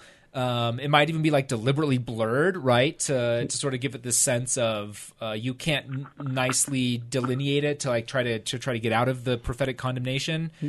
Well, and and given the state of ancient paternity testing, I think it probably uh, could be nothing but blurred. Right. Yeah, I I was just going to make that same point, Hales. In in antiquity, you know, you don't have uh, paternity tests and stuff like that, and so if you have a wife who is playing the harlot and being unfaithful, you actually don't have strictly speaking, a way to know if yeah. the children are yours or not. Uh, and so, you know, when it says that uh, they were conceived in adultery, well, if she was committing adultery at the time, like you just you don't know, you have no idea are these right. my kids or not at that point. And I do think it's worth noting there at the beginning of that verse, it has that reference to no pity or no mercy um, which is obviously an allusion back to the name of the of the daughter um, in uh, in chapter one there. Mm-hmm. Uh, but anyway, uh, go ahead and continue, Stephen. Yeah, no, that that's a good question. I think I think we're kind of hitting the mark there. Um, as we proceed further, because it's not all doom and gloom in chapter two. I mean, it does get pretty bad, right? Like God in verse 10, 11 says, uh, I will cause all of her mirth, uh, that's like her rejoicing, right? So her, her happiness. I will cause all of her mirth to cease, her feast days, her new moons, her Sabbaths, all her solemn feasts. Uh, this is like Isaiah language, right? So n- none of Israel's cultic and rituals or activities are going to be acceptable to me. Uh, I'll destroy her vines, her fig trees, all the sort of stuff. It goes on, etc. Um, however, the nice thing is is that uh, starting in verse uh, 14, uh, the King James says, "I will uh, allure her and bring her into the wilderness." Uh, a better translation would be like, uh, "I will uh, like speak coaxingly to her," right? Like, and so, and then later, "I will speak tenderly to her." This is not now. I'm going to the JPS Tanakh. Um, I will give her vineyards from there. there she shall respond as in the days of her youth when she came up out of the land of Egypt. Uh, and you will call me Ishi, which is my husband. So once again, hey, there's no divorce anymore. We're going to get remarried.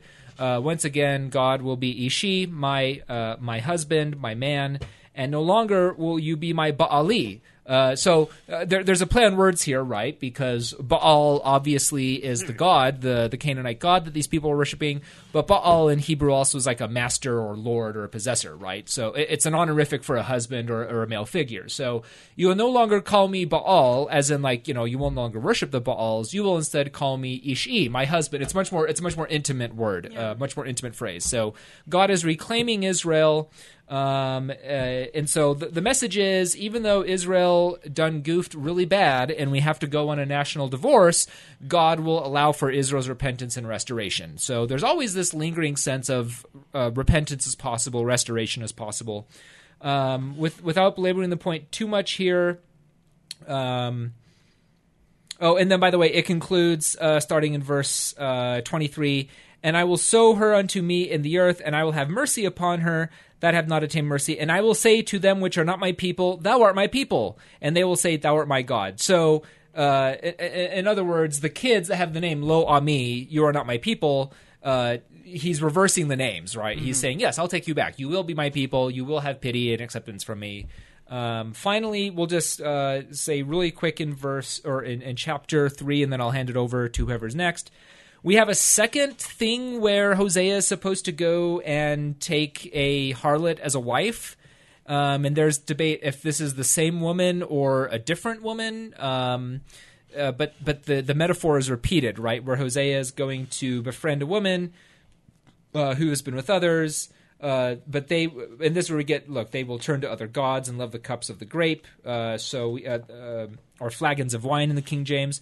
So maybe we're not out of the the woods just yet uh, with Israel's idolatry, um, or it's like a prophetic repetition or a parallelism of some sort. Um, but what I do want to point on here, real quick, before I hand over the mic, uh, is it ends with a sort of messianic prophetic statement of sorts. So um, I will. I'll, I'll read. I guess I'll read the King James. For the children of Israel shall abide many days without a king, and without a prince, and without a sacrifice, and without an image, and without an ephod, and without a teraphim. It's interesting that teraphim are there. What are those? We're not sure. Afterward shall the children of Israel return and seek the Lord their God and David their king. Remember, David, we're long past David, right? This is mm-hmm. divided monarchy. This is uh, interfactional fighting between the kingdoms, etc. So clearly, we have and, and shall fear and they shall fear the Lord and His goodness uh, in the latter days, so or the days to come. So clearly, we have a sort of messianic-ish prophetic statement about the return of the Davidic dynasty. It's all wrapped up together in the sense of okay, once you put away your harlotry, put away your idolatry, you come back to me. I'll restore your lands. I'll restore all the good stuff that I took away from you, and you can get the Davidic king figure back. And so, obviously, as Christians, as Latter day Saints, this should, you know, raise a red flag because we can read this messianically. Uh, but uh, at the very least, politically speaking, there's this yearning to return to the Davidic ideal. Um, presumably, we think by, the, by the, the reunification of the two kingdoms. It it almost feels like chapter three is like an epilogue of sorts that Right. kind of restates what chapters one and two uh, did in a little more elaborate language and detail. Uh, because yeah, it already talked about this going and marrying a harlot and having these kids, and then it goes on this long poetry rant about well, not rant, I shouldn't say, but um, and, and but it culminates with this prospect of a return and a reunification, and and then that prophecy there really kind of puts a bow on it, if you will, uh, in this promise that like yes, there will be a restoration at some point, uh, and a reunification under a Davidic king, under a Messiah, if you will. Um, so yeah, uh, really good stuff. Does anybody want to add or comment on uh, on that at all before we move on? No, my summary was perfect. Do not add to it. No, just kidding. If anyone adds onto it, Yeah, if anyone adds into the words of this book, they will be condemned. No, just kidding. Um, if in that case, uh, we'll go ahead and move along. Uh, I actually looked at uh, chapters four through six uh, this last uh, little bit here, um, and uh, I don't have a lot to say about these, um, but it does kind of continue these themes in a lot of ways. Here, the Lord begins. Um, he says uh, in the King James, it says, The Lord hath a controversy with the inhabitants of the land. And uh, that word that's translated controversy is, is do you say it rib or reeb? Reeve. Reeb. Yep. It's uh, it's a legal term in ancient Hebrew, and so what the Lord is basically doing here is He's bringing a he's bringing charges against Israel in court, if you will. Um, and he's uh, he he kind of enumerates the charges over the next couple of verses. Um, he talks about uh, there's no truth, no mercy, uh, nor knowledge of God in the land. So they're not worshiping Him. They're not they're not following truth. There's no mercy. Uh, there's uh, there's swearing and lying and killing and stealing. I mean, this is this is like just a, a pretty enumerated list of like, hey, you're breaking all the commandments. Okay, committing adultery. Um, blood touches blood toucheth blood, which is kind of a Levitical thing there. Um, and he goes on with some additional things. Uh, a lot of this is going to feel pretty arcane, I think, for a lot of people. The land uh, mourn and languish, the beasts of the field, the fowls of the heavens, fishes of the sea, and so on. Um, where I think it gets interesting if I can find um, uh, where Uh, starting in verse uh, well three in uh, the JPS, this would be like think verse uh, yeah verse three. Is that what you're talking about? Yeah. Um, well, that's wh- that's where it's talking about the land mourning and things like that. Uh, but it, it kind of just continues on with with all of this stuff here. Um, but when you get to verse ten, it talks about um, they shall they shall eat and they shall not have enough. They shall commit whoredom and it shall uh, and shall have shall not have or shall not increase. Um, and it it uses from from verses 10 through 12 it picks up this theme of of whoring that you get in in chapters 1 and 2 a lot uh, it talks about whoredom uh, t- uh, three times and uh, culminates with it saying uh, they have gone a whoring from under their god um, and then in verse 13 they sacrifice on the tops of the mountains burn incense from the hills under oaks and poplar elms uh, because the window thereof is good, and their daughters shall commit whoredom, and uh, spouses shall commit adultery. Um, and this is you, you're getting this is really kind of the heart of the charge here is that they're committing adultery or they're they're committing they're cheating on God basically by by pra- practicing idolatry, and this is a recurring theme throughout the Hebrew Bible is that um, when you worship another god, you are basically you're you're basically committing adultery. You're you're having an affair because as as we just talked about and as is made very clear and kind of real in Hosea's own life with this analogy to Gomer, uh, Gomer is that uh, Israel is supposed to be God's bride, and that's how it's it's conceptualized there. Um, I mean, when you think about why that's always the metaphor, why idolatry is equated with adultery, I think it probably comes down to um, to covenants. Really, I mean, the marriage covenant is one that is super binding. It requires 100% loyalty. It's permanent. And so, and that's the kind of covenant that Yahweh or that God wanted to forge with Israel. Now, I don't know, Stephen might know more than me, but I don't know of any other situation in the ancient world where a god like makes a covenant with a covenant people in the same like scope and scale that Israel does.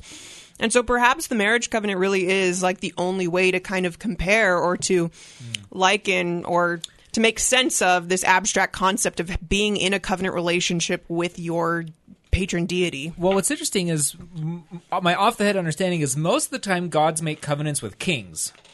And like like like localized, you know, polities, right? Um, yeah, I think this is. I think the Bible's unique in that he makes a covenant like with everybody, right? At Sinai and, and, and so forth. But typically, like you're making a pact or a covenant, a treaty between the god and the king, or like the nation state or whatever, as opposed to the yeah. So that that's an interesting point. Um, anyway, it continues on with this language in in chapter four uh, about kind of adultery or whoredom, and and then in verse fifteen you you have Israel played the harlot, right? Um, and so this is where you kind of get this ex- more this, this explicit connection. Like it doesn't say say mention Gomer here, right? We're done with that specific analogy, but you you have this echo back that Gomer really represents Israel in going and playing the harlot, um, and then you know it really just chapter five in a lot of ways repeats a lot of this this same pattern or theme at the beginning. Again, you have some legal language. Um, in in in verse one, for judgment is toward you. Um, and it talks about in verse 3 thou committest whoredom and israel is defiled um, you know it goes through and kind of uh, identifies some additional it you know things that they're being judged or punished for and things like that. Um, it does at the end is you you get some tie-in. Um, you kind of get basically the Lord is predicting here or prophesying of the destruction of Ephraim uh, at the hand of the Assyrians here um, in this chapter as like this is where the punishment is meted out or or explained here, right? And that's why it begins with this judgment. Um, verse thirteen um, talks about. Um, uh, when Ephraim saw his sickness and Judah saw his wound. Then went Ephraim to the Assyrians uh, and sent to King Jareb, uh, and he could not heal you nor cure you of your wound. Uh, and so saying, look, Assyria can't help you. Um, for I will be unto Ephraim as a lion, and as a young lion to the house of Judah. Um, and even and I, even I, will tear and go away, and will take away, and none shall rescue him. And so he's saying, you're going to be destroyed and he's even saying Judah will be destroyed too. Uh, I have a question. So, if Hosea is somewhat contemporary with Isaiah, during Isaiah's time, he is dealing with the. Um, uh, he's dealing with like the destruction of the northern kingdom and Assyria coming and destroying them, and then you've got the destruction of Jerusalem with the siege of Sennacherib. And so Isaiah's prophesying kind of in that milieu where Assyria is the bad guy. And so in here in Hosea, where you've got in verse 13, almost sounds like Ephraim tried to align themselves with Assyria or make an ally of Assyria. Do either of you have any context of uh, what that historical background of that might be. I mean, I don't know. If Hosea is a little before Isaiah, was Assyria a viable ally at that point? Yeah, there's um okay, now I'm trying to think of my history of Israel class I just took earlier this year where we addressed this. Um yeah, there there was a brief moment where um there was talk of an alliance between the northern kingdom and Assyria and I think it was against um oh shoot who are they i think it was one of these one of these other transjordanian kingdoms as i as i understand it right uh so like moab or edom or something like that um but yes there there's there's a brief moment uh, it's like the it's like the Soviet Nazi non-aggression pact kind of deal in the 1930s, right? Uh, where yeah, where the Assyrians and the Northern Kingdom briefly aligned. But um, I could try to Google it real quick to refresh my memory. But yeah, th- th- this could be referring to something like that. Um, where like alliance uh, they only made so that one side could break it.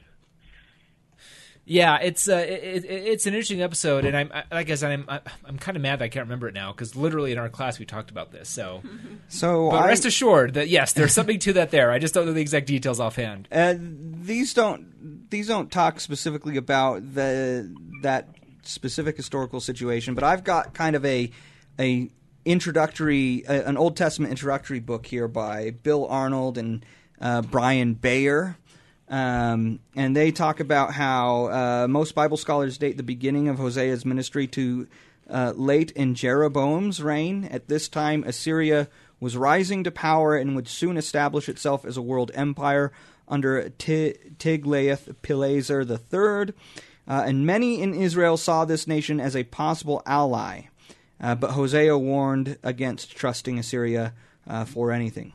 So uh, that's all they say. They don't talk about the specific historical scenario, but I think I- I, I, think I remember when, when reading in Kings that there Okay. is kind of a situation like It's that. the okay, yes, and I, I feel dumb for forgetting this. Is a, yes, it's the Syro-Ephraimite War.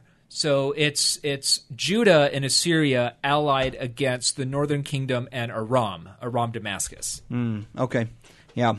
I feel like it can get confusing for your average scripture reader because you've got kind of the same players across a lot of the scriptures, but sometimes they're the good guys, sometimes they're the bad Yeah. guys. It's like Mexican food, a lot of the same ingredients being like mixed around, and sometimes it's a burrito, sometimes it's a taco.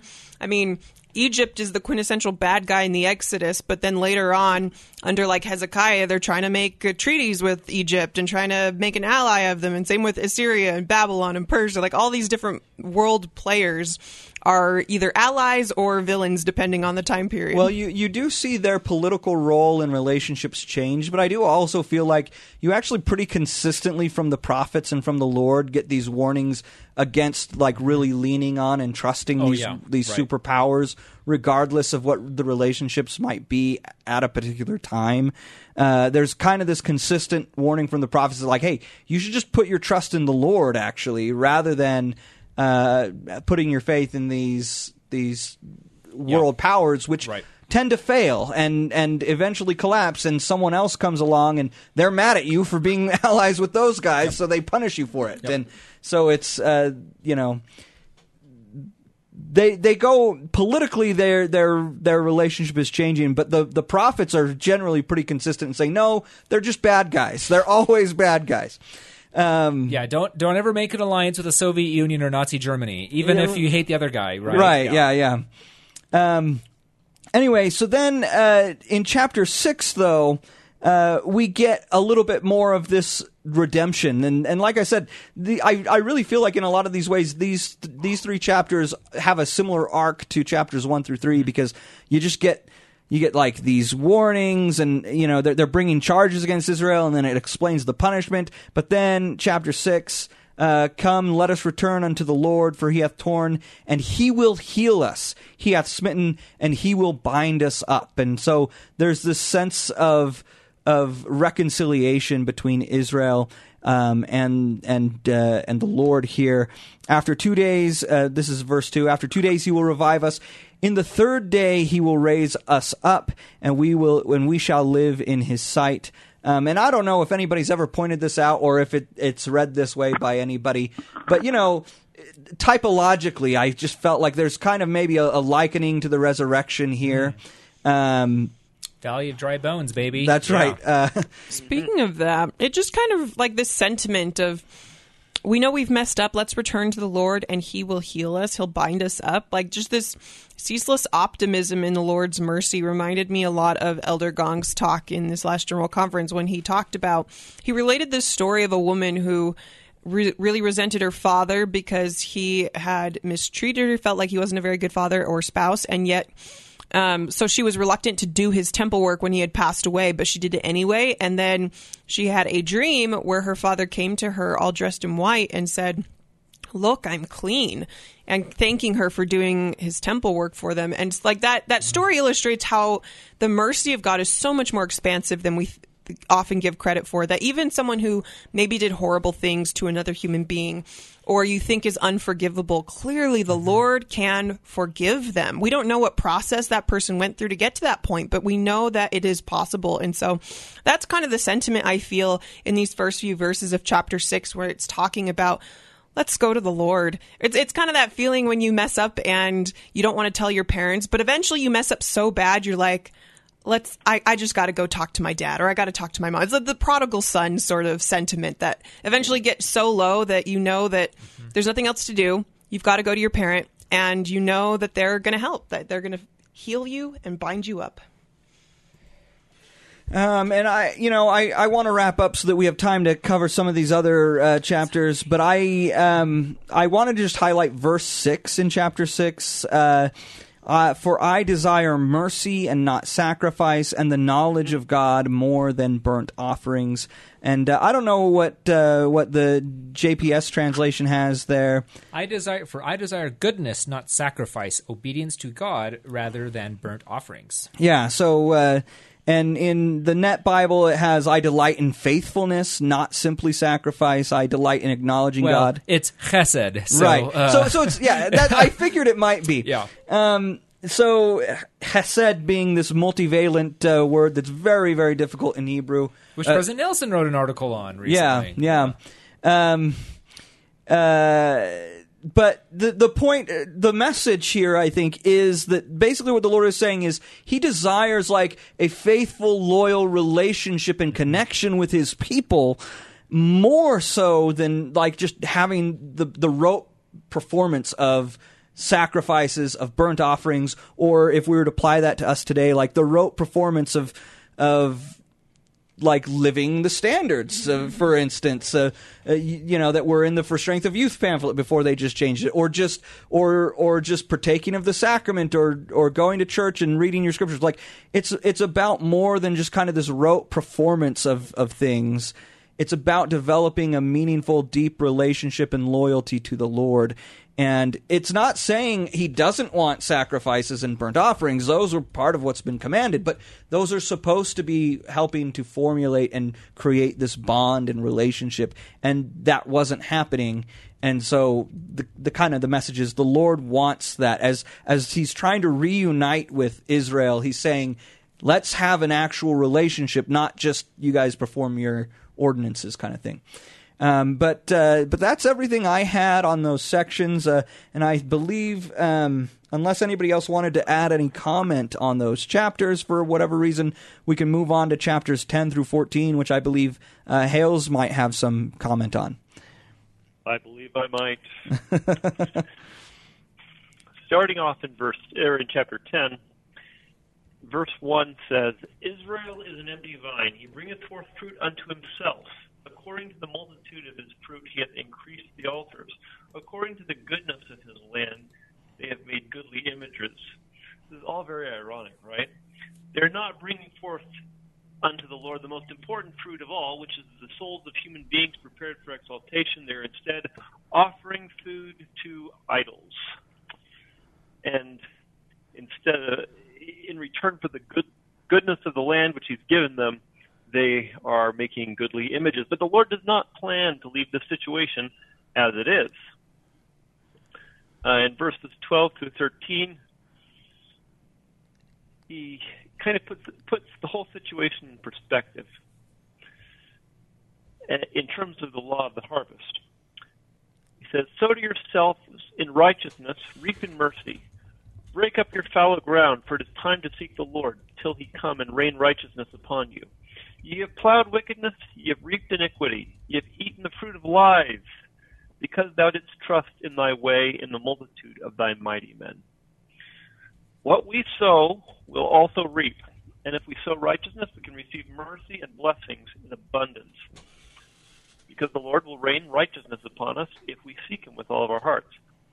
If, on the other hand, we plant wickedness, we will harvest and eat the bitter fruit of that also, and it rewards us no good thing choose to sow righteousness, and you can and you can reap the mercy of the Lord. I suppose that applies to us as well as to them. Um, in the next chapter, there is this fairly iconic verse. Uh, when Israel was a child, then I loved him and called my son out of Egypt. The scripture is quoted in the second chapter of the book of Matthew, just after the departure of the wise man. Uh, that is in verse 13 through 15. Uh, it says, And when they were departed, behold, the angel of the Lord appeareth to Joseph in a dream, saying, Arise, and take the young child and his mother, and flee into Egypt, and be thou there until I bring thee word. For Herod will seek the young child to destroy him. When he arose, he took the young child and his mother by night and departed into Egypt, and was there until the death of Herod, that it might be fulfilled which was spoken of the Lord by the prophet, saying, Out of Egypt have I called my son. So Matthew saw in the verse not just a, a recall of the Exodus, but a prophecy about the Lord Jesus Christ. However, this also supports the overall Exodus typology in Christ's life, which is an interesting subject unto itself. Um, you see Christ spending day, 40 days in the wilderness, fasting and so forth. Israel spent, spent 40 years in the wilderness. Uh, Israel, goes through the Red Sea with the fire or with the pillar of fire and water, right? Um, Jesus is uh, baptized in the River Jordan, and the Holy Ghost descends in the form of a dove. And in some in some respects, the uh, parallels go on and on, um, so that all of those Exodus features, uh, in a sense, point forward to the redeeming mission of Christ. In uh, Hosea 12, uh, there is a set of recalls uh, or recollections of the Lord's relation, former relationship with Israel. Um, in verses 3 through 6. He took his brother by the heel in the womb, and by his strength he had power with God. Yea, he had power over the angel, and prevailed. He wept and made supplication unto him. He found him in Bethel, and there he spake with us. Even the Lord God of hosts, the Lord is his memorial. Therefore turn thou to thy God, keep mercy and judgment, and wait on thy God continually. So we have here allusions to the episodes involving Jacob having Esau's heel and wrestling the angel.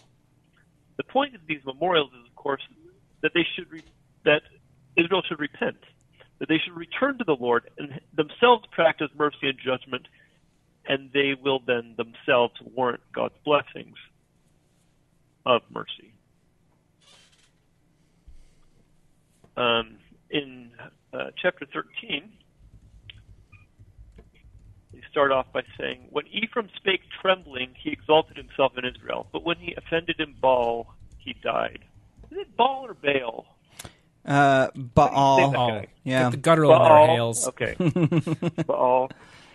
For a while, when we were reading scriptures, anytime we came to Baal, the the kids would all start going Baal, Baal. If you say Um, bail, I'll come down there to New Mexico and slap you. No, I'm just kidding. okay. So apparently, the kids uh, making it sound like a sheep cry were more right than not. yeah, yeah, not bad. Okay, I'll have to remember that. All right, Wh- but this verse I think is actually very telling. When Ephraim spake trembling, he exalted himself in Israel, but when he offended in Baal, he died. When Ephraim was humble, the Lord was able to do glorious things with him. But when he regressed to idolatry and pride, he was ruined. And I think that's isn't that true of all of us, right? when when we're faithful and humble, the Lord can do amazing things, and we can become more than just ourselves. But when we get too stuck on ourselves, and when we begin to exalt the idols uh, uh, that the world provides, we end up crash landing our lives. Uh, in verse 4, it says, Yet I am the Lord thy God from the land of Egypt, and thou shalt know no God but me, for there is no Savior beside me. There is no other name given whereby salvation comes except the name of the Lord Jesus Christ. And the Lord of the Old Testament is also uh, the Lord Jesus Christ, but just premortally. Um, in verse 14, it, it plays up the theme that I think it was Stephen alluded to uh, earlier of resurrection. It says, I will ransom thee from the power of the grave. I will redeem them from death. O death, I will be thy plagues. O grave, I will be thy destruction. Repentance shall be hid from mine eyes. Death has been arguably the great terror of human, human life and also the great leveler, but terribly feared because no good thing doesn't ultimately make its way to the dust. But this great force will itself face its maker, because it too will go down to destruction at the hands of the Lord.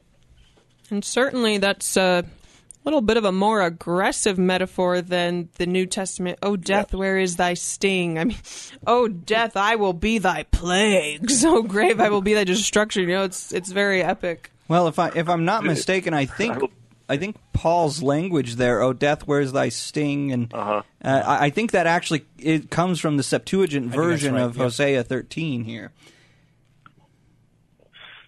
But it is sort of a little bit of trash talking, right? I will be your worst nightmare, death. um, in verse, or sorry, in chapter 14, uh, in verse 2, it says, Take with you words and turn to the Lord. Say unto him, Take away all iniquity and receive us graciously. So will we render the calves of our lips. And I, I think that's a beautiful image because the, their lips are making offerings. And so praise is in this sense like a sacrifice. Uh, in verse 4, we have, I will heal their backsliding. I will love them freely, for mine anger is turned away from him. Always remember that there's repentance. Turn to the Lord, and he will forgive and embrace freely. if you turn to him with all your heart. And that is 10 through 14. Okay, excellent. Thank you. Uh, so that's that's the book of uh, that's the book of Hosea. We've just got a You got five minutes for Joel. we've got a few Go. minutes left here. Uh, Jasmine, did you have any insights on Joel you'd like to share? Absolutely. We'll just give a nice, good introduction and overview to Joel. This is a very often overlooked book because it's very short compared to like Hosea.